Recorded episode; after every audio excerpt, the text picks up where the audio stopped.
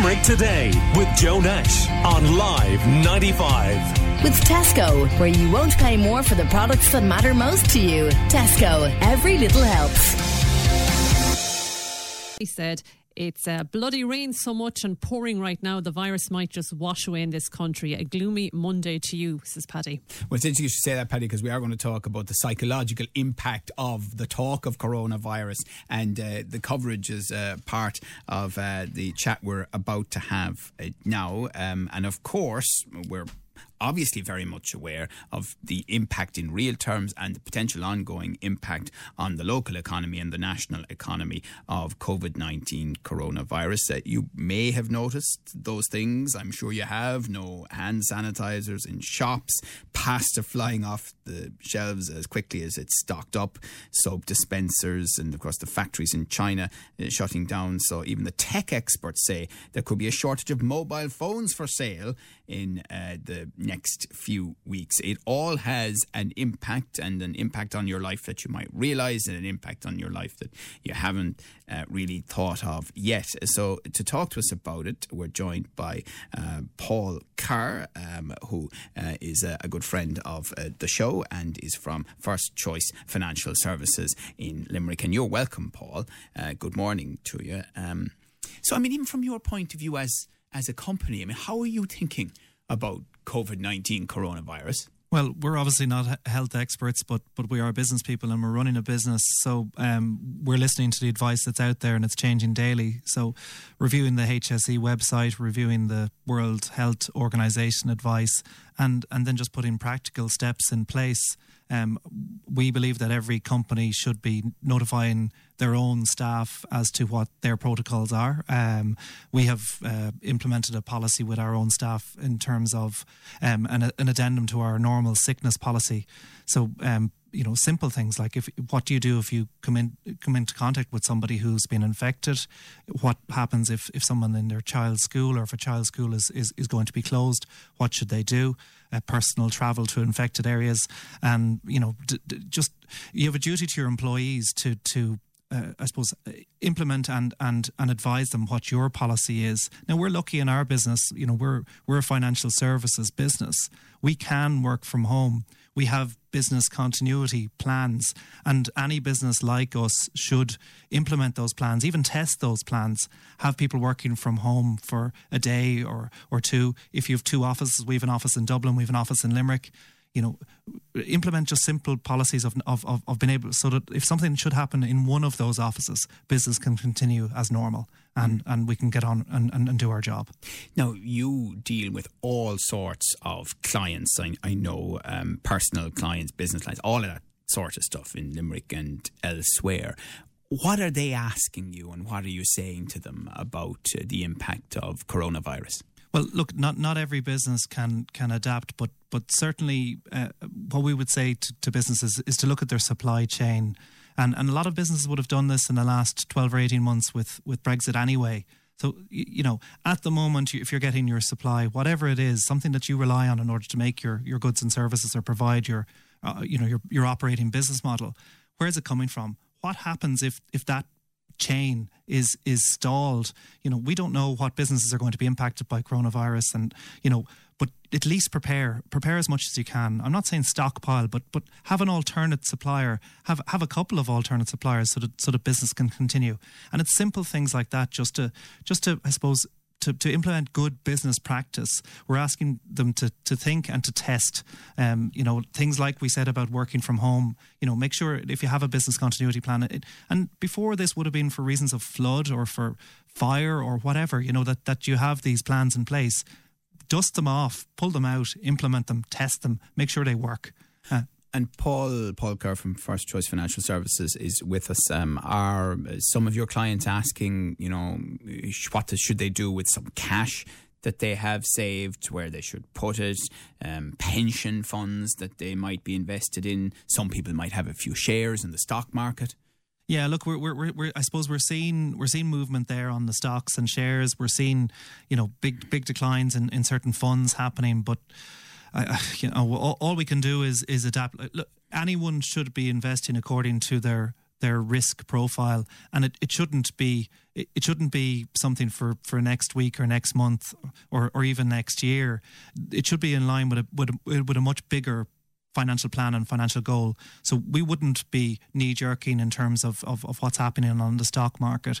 You know, we see this uh, as something that, that, that at the moment anyway is, you know, the full effects of it are, aren't clear and we don't know where, where it's going to go.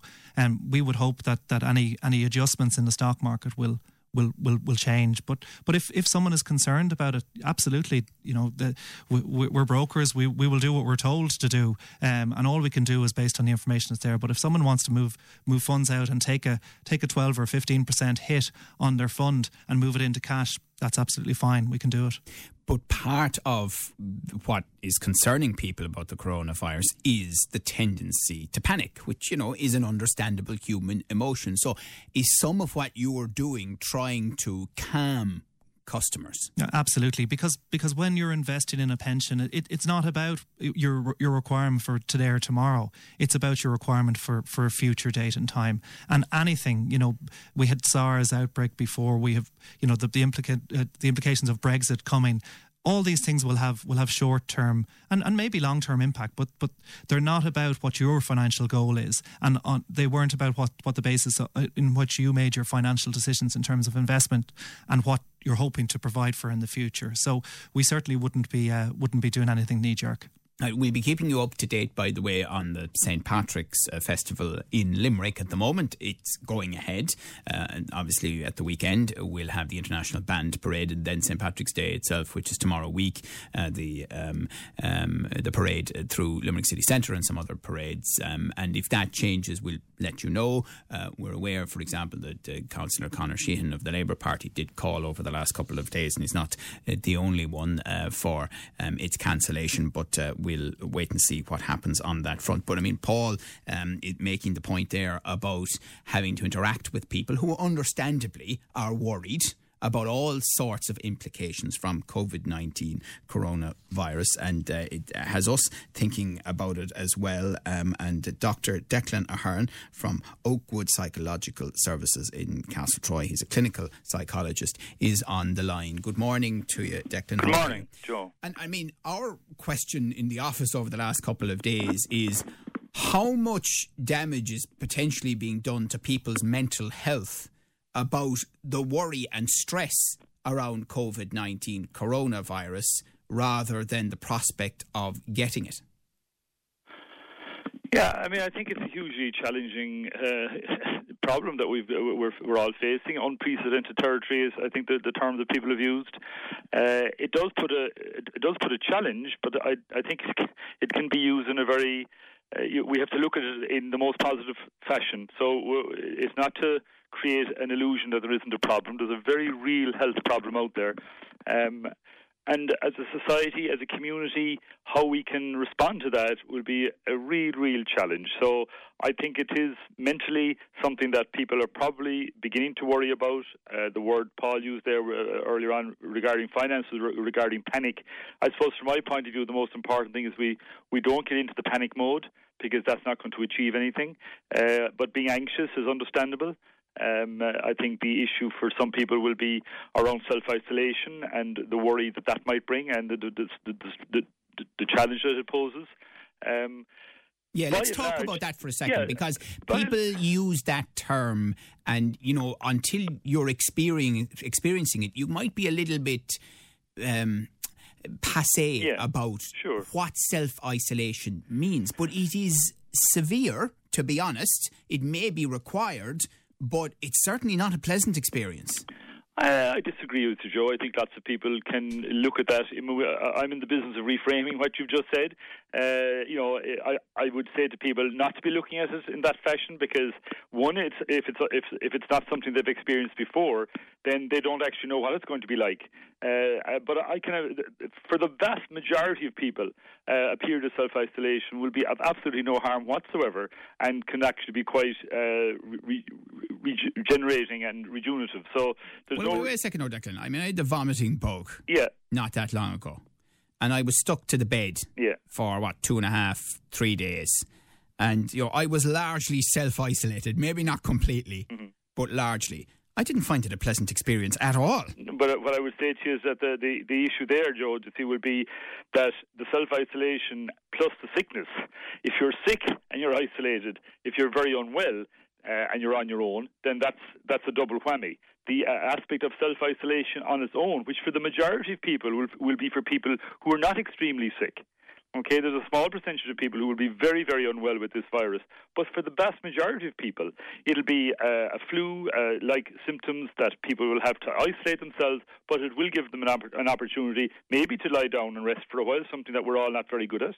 Uh, time to reflect, time to do things on your own that you generally don't do. People uh, generally are very uncomfortable uh, or tend, to, tend not to be great about spending time on their own. Whereas I would just be saying there's absolutely no harm whatsoever in being on your own. Right. Uh, we're talking to Dr. Declan Ahern from Oakwood uh, Psychological Services in Castletroy. Again, I'm trying to imagine the scenario you've just outlined. Yeah. If I was advised uh, for the sake of the community as much as anything else, that I needed to self isolate, even though I wasn't show- showing symptoms, I would do it, but I'd go mad. I, I, and I'm suggesting, Joe, to you that that's a fantasy in your head that you think you're going to go mad in this global village, right, uh, where you can now talk to somebody in Australia from your bedroom through Skype. There's very, very little uh, that you cannot that you can't do uh, from your own bedroom. And a lot of people will work from home beyond their own uh, and still have communication with the outside world. So you're not cutting off contact with the whole world. So all I'm trying to do, Joe, is to not create some uh, idea in, in, people's mind that this is a disastrous situation to be in. It, it's, it's perfectly manageable, and being on your own in isolation, particularly where you have the opportunity of phoning, Skyping, and making contact uh, through the internet, uh, reduces the whole isolation factor anyway. Uh, the, the only piece that'll be missing is the physical intimacy, the human touch part. Uh, which you know is not something to be underestimated either. But that's the only piece that's ultimately going to be missing. Right. All the other contact with people can be maintained. Yeah, but, but see, I, I didn't realize until this morning. I should have, but I didn't. That self isolation means you're in the room on your own, mm-hmm. and people might drop something to the door yes. of the room. Yeah. But it it means, in essence, total isolation for that period, yeah. even from other family members. Yes, that's correct but not from talking to them. You know, it's human contact through speech, and then maybe it'll, it'll, improve all of our abilities to communicate and to make more effort at communicating. But you'll be able to talk to your family they'll all be downstairs and you'll be upstairs. You'll have the window open. But who'd want to sit in a room and talk to themselves? Oh well, I but, suppose I do it every day. But anyway, no. But, but, what I'm saying is not it, not to create the impression for any of us to create the impression that somehow that's a horrible situation to be in. I'm I'm reframing it and saying, yes. you know, something. It's a yes. bit of peace and quiet, a bit of time where I have time to reflect. Uh, you know, there there are people who are devoted to the, to uh, meditative practices, for example, who will go off uh, and stay on their own for uh, for for months on end. Yeah uh, as a kind of a method of getting their minds clear. So there's absolutely yeah. no. All I'm saying is psychologically, there's no, there's nothing harmful in being on your own. Right. Uh, but now is an opportunity. What I'd be saying to people today, for myself and for all of us, is let's prepare now, so that when that situation may arise, don't wait for it to arise and then start deciding what to do. Now is the time to plan to see how will I cope if I'm going to be on my own. Create a scenario in your house where you have uh, whatever it is that you'd like to be doing in terms of books or in terms of internet access, etc. Create a situation whereby that I'll be able to move into that situation comfortably and manage myself, but not to frighten ourselves around it. I'm certainly saying to, for myself and for those around me, there, there's no need to be frightened. There's nothing bad about being on our own. Okay, I mean, Paul Kerr, what do you think? Would you be up for a bit of self isolation? Well, as I said, I'm I, I'm not sure it would be uh, it would be the most positive experience, but but uh, you know certainly my business and businesses like mine could do it. Um, there are other businesses like retailers that that that will, you know, if they have to self isolate, the, the doors doors aren't going to be opened, and uh, you know it's going to have a, a, significant impact on them. Marianne has been in touch here to say, um, Joe, this self isolation self isolation thing, this is not practical for parents. You're going to tell your child, sorry, can't hug you or can't deal with anything in the house at the moment as I'm self isolating in the room in the house. It's not practical. Um, and how would Declan suggest you deal with kids in that situation? Um, it sounds bonkers. Imagine the impact on kids in the house, says Marianne. Absolutely. I mean, that's a, it's a nightmare situation. I, I mean, I was only referring to the, the act of self isolation, but the practicalities of self isolation, whereby I can't operate as a parent or as an employer, as a business, is is absolutely, uh, you know, going to cause an awful lot of stress for people. So I don't have an easy answer for the, for the for that mother uh, in terms of young kids at home, uh, particularly if the school is closed and they're all sent home. Um, I, you know, uh, they they can't be left unattended. So the only thing that's going to happen there, as, as I see it, is, is, that there's going to be contamination within the house, and the other, other people are going to contract the uh, the illness as well. Uh, all we can do is is you know damage limitation as much as is possible. But I mean to say it's impractical. all the medical advice we're getting is that this is the only way that we can curb uh, the, the, spread of this virus. But it can only be done within within reason, within what, what, what is practical within each household. Um, everybody will have their own different circumstances. But all I'm saying is right now is the time to prepare for it. Don't wait for it to happen before you. You know, if there's a mother uh, with young children, then it may be with a community that everybody is going to help each other out. Uh, and how can we help each other out if my ch- if I'm sick, my children maybe will be able to the, the, one of the neighbours may be able to help out with my children. It, there, will be all that type of, of communication and collaboration required for all of us to help each other out. And the people I'm most concerned about myself at this point in time are the people who are most vulnerable, uh, the people who are who already are unwell, the people who have mental health problems, our physical health problems, are the people who are going to be most vulnerable and most at risk through this virus. Uh, and I believe I believe that the rest of us will manage no more than other crises that we've had to deal with in the last 10 years in our society, we will manage and we will overcome it. But there are a certain group of people who are highly vulnerable, and we all need to look out for each other. We all need to be helping each other. Let's not. I mean, I saw a video this morning of people having a all-out warfare in the, the the aisles of a supermarket, trying to grab, uh, you know, the last of the of the toilet rolls. You know, it's like the, the panic can set in. People become very, you know, uh, self uh, re- referenced and and begin to forget that there are other people. We're all involved in this together. It's, nobody's going to escape from it.